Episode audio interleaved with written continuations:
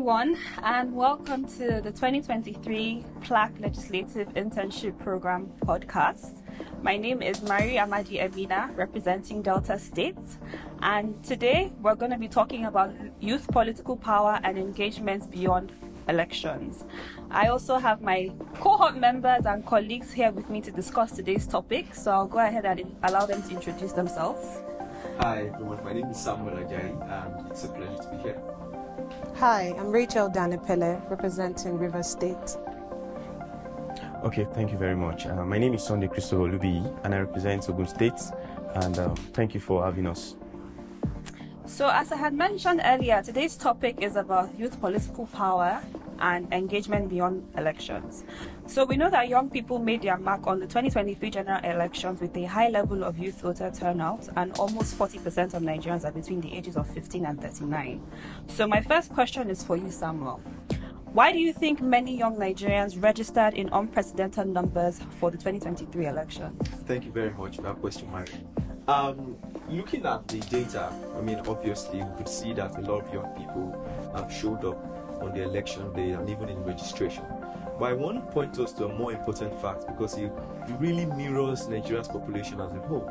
So about 70% of current Nigeria's current population is youth. It's youth. I mean, 42% of that is below the age of 15. Yes. So it is not going to be strange if we see a lot of people getting interested in election. Know? But beyond that, there's a lot of energy um, that comes from the first time young people really gathered and got involved in the political process um, vis-a-vis the EndSARS 2020 protests. And that energy has carried forward into the election that we recently had this year. And that is something that I felt has driven a lot of interest that young people have in the political process. And for the benefit of Nigeria, it is a very, very good thing. Really good thing. Thank you for that um, answer.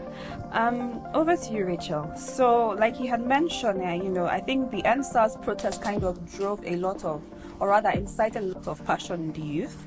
Um, do you think young people are still confident in their civic power? Thank you very much, Marie. Um, I would say, despite the, um, you know, the outcome of the elections, um, the mistrust many Nigerian youths got, maybe expecting a particular candidate or expecting their votes to be heard and to be counted and all, I would say that we still have that confidence that you know our civic um, power is still you know with us and we still have a lot to do with that. Um, so I would and I would ask or um, you know support the motion or the notion that you know conversations peer-to-peer conversations especially on our voting rights what we should do what we can do should you know should be things that we should be discussing as youth so anytime you find yourself in a, an engagement with your fellow um, age grade which we're always doing most times we go and lash on twitter instead of doing that we should talk about our voting rights and what we can do to make the next election favor us or make us feel better. I'll say that. Okay, so just to throw out these questions to everybody, did anybody vote in this year's elections?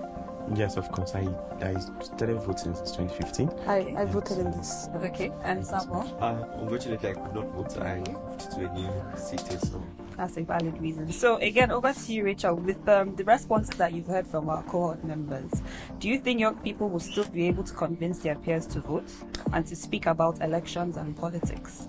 Um, before I would answer that, I would say I think that would be like the, um, you know, the positive side. But let me go on the negative first. Um, few people I have spoken to would always go on the no. They're not interested because of what happened. Uh, they took their time. They came out using the answers, using um, the which was on the police brutality and all. Um, then the Twitter ban. The youths felt they had a lot to, to do and to say, and then only for their dreams to be shattered by the election that is even still going through rigorous, you know, processes. But then, I believe, yes, we would, um, and more would. My sister was complaining the other day about, you know, doing advocacy and stuff, and some of the connections she got wasn't actually meeting her expectation. And I told her she should have, she has to continue at it. She has to keep speaking, whether they are understanding or not. As they say, uh, little drops of water makes a mighty ocean. So you have to continue. So I'm, I'm positive that, you know, it would spark interest and make us move forward and do better. Thank you for that answer, Rachel. This next question is for you, Sunday. How can young people be motivated to continue to push for justice, political inclusion, and social change in Nigeria? Okay, thank you very much, Marie. Um, in 2020, during the EndSARS protest, I could remember very well I was very much active in the movement, right? So during that time, this and in my entire life, this is the first time I think young people, you know, got the attention of the government, you know, and it was really, really interesting. Now, moving forward, of course, we've lost our comrade to the protests and the movements, and um, it's so sad and all of that. So, moving forward, I think for young people to push for social inclusion and justice, I think we can. We, we do not need, we necessarily need to go on the street to protest for our voices to be heard by government and all that.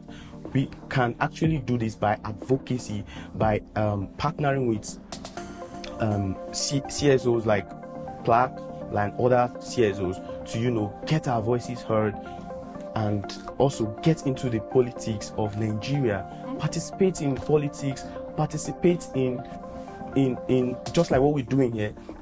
Get yourself involved because if you you you could realize that to in Nigeria today, right now, young most most young people, a good majority of young people don't really care about what goes in goes on in, the, in government, right? Be it legislative arm, the executive, and the judiciary. If not because of, if not during elections or prior to elections, we don't really care. After elections, everybody goes their way. But I think we young people can do better. We can actually get our voices heard by advocating. We do not really necessarily need to go to the street to protest and all of that. We can actually do better by getting involved in terms of advocacy, in terms of activism, and all of that. Thank you. Thank you very much for that succinct um, answer, Sunday.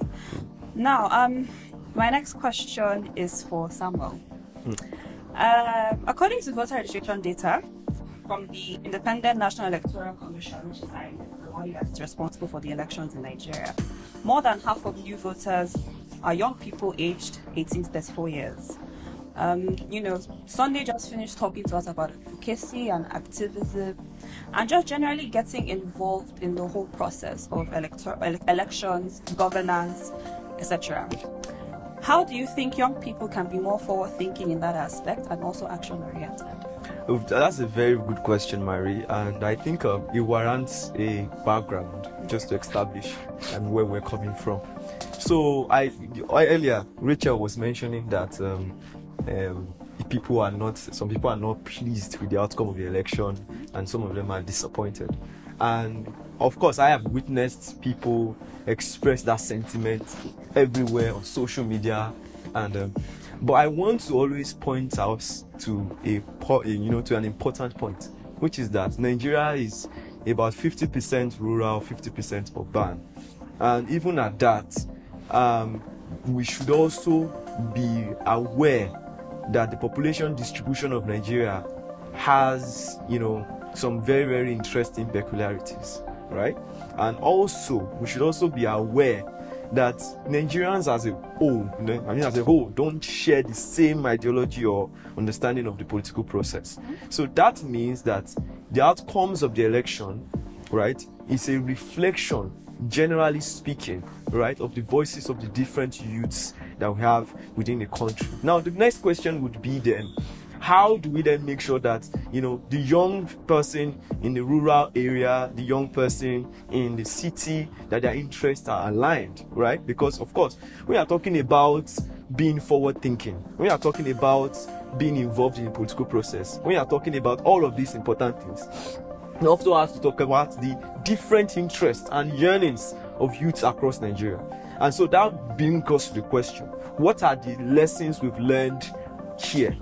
And then how are we then taking those lessons and taking them forward, right? What have we learned, right? How are we seeing the voter distribution regarding the election data, regarding the different political candidates? Where did they get most of their votes, and how did they get most of their votes? Now, these are pointers for us. And then I like to always say this that the political process within the Nigerian context is a marathon and it's not a sprint. And remember, the First Republic is just barely 23 years old. And because of that, that presents to us unique challenges. And so, as young people, we need to then look at it from that perspective that okay what are our quick wins? I mean we had um, york to york to run not york to run um, some few years back. Now we have about you know young people in descent. I mean i heard about a house of rep member who's 27 years old. Yeah. those are long, those are things we can then build on right? So that means then you know now the citizen process begins from election and continues into holding public officials accountable. I may not be i may not have voted for the president or my rep or the person in power but i do have the office of the citizens allows me to hold him accountable. So now the budget process is uh, on the on the way. Now we can you know get involved in that process. We can look at the line items. We can scrutinize it and mm. call it out online. We can say okay these are the wrong things that are there. We can organize, right? I mean all of us here we have learned a lot about how the National Assembly works. We can organize. We can get those people involved, and that's how we become long term. You know that's how the long term planning comes in. And then as as we do that, we get our own larger and larger share of people. This is a long term thing. I mean we have in just a few people in the HOR. Maybe in the next 10 years, several of us here will also already be in the assembly, and then we'll keep pushing on the agenda. Wow, thank you so much, Samuel, for such a loaded answer. Um, just to um, piggyback off of what you said, uh, you know, you, you kind of, and I think that kind of brings us to our next question. You know, you had stated that there is a difference between the urban youth and the rural youth. And before I ask Sunday my next question, I just want to know how many of us here are active on social media. I know I am. No, quite at all. All of us here are very We very active, active. right? Yes. and I know that when we have an opinion or two to share, you know, we carry our phone, you know, go on Twitter or go on X, sorry, and just quickly throw out some words and then post it, and we have our opinions, you know, out for the world to either scrutinize, agree, or disagree with. However, there are some people who do not have mobile phone penetration. There are some some areas where there's poor internet connectivity and lack of internet connectivity and internet penetration. So my question for you, Sunday, is what is your take on the millions of vulnerable Nigerian youths in rural areas whose voices are not heard via social media? Okay. Um, now it's very, very, very heartbreaking for in this our age and time where um, um, we've come we've come into the digital age, right? Where and some millions of young persons do not have access to the internet, social media, and all of that. So it's now on our part, right? We that are learned, you know, we and and we that are learned in some field of um, social, social um, Social media.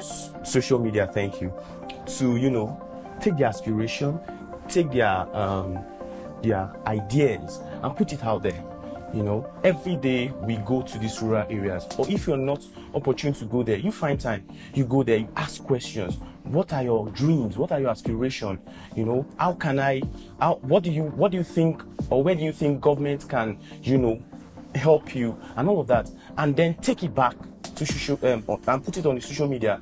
You said x you put it there and you get their voices heard through these platforms and all of that. And it also reminds me in 2020 in 2021 right the last administration banned twitter. And i think it's very very very disheartening for any government any government at all to you know ban social media like like that because of one thing or another. And i think it is moving forward i think it is very pertinent for we young people to to advocate to government on ways by which social media can be very beneficial to the government itself and also to we to every nigerian citizens especially the people living in the rural areas Thank you so much, Sunday, for that um, answer. And um, yeah, uh, before I move on to my next question, I just want to, you know, bring us up to speed on what we've been talking about. You know, youth participation, um, youth political power, and you know, there's been a lot of would I say uncertainty in terms of where our future holds or what our future what our future is like for the youth in Nigeria. Um, so my question to you, Rachel, is how can you convince your fellow youth that young people can still change the country? And this work goes beyond just elections, you know, and what can they do or how can they engage themselves beyond the elections? Yes, it's positive and, you know, to some extent a good good enough start that, you know, we have young people around Nigeria being interested in voting, you know, registering for their PVCs, engaging on social media, you know, sharing their dis- disheartened interest or rather sharing their lack of, of trust for the government. How how is how how do you think we can convince young people that you know there's still hope in the future for us? Okay, thank you. Um, I think I would start. I would take my cue from what Sunday said earlier, um, where we see youths and everybody sits back after the election is concluded.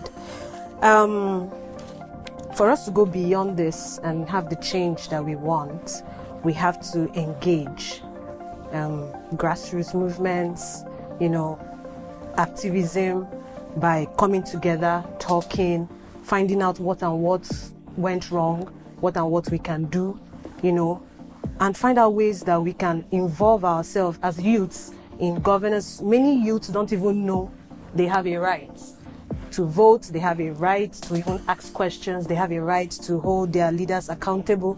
They don't even know anything. So we can move beyond elections by engaging grassroots movements and all this advocacy during and after the voting cycle so that by the next four years when they're saying another voting you know another time to vote is here the youths are now well aware. They're now more informed of what they are seeking. All this vote buying and rigging and all this will now you know to come to an end because i now know what i want and I know how to get what I want.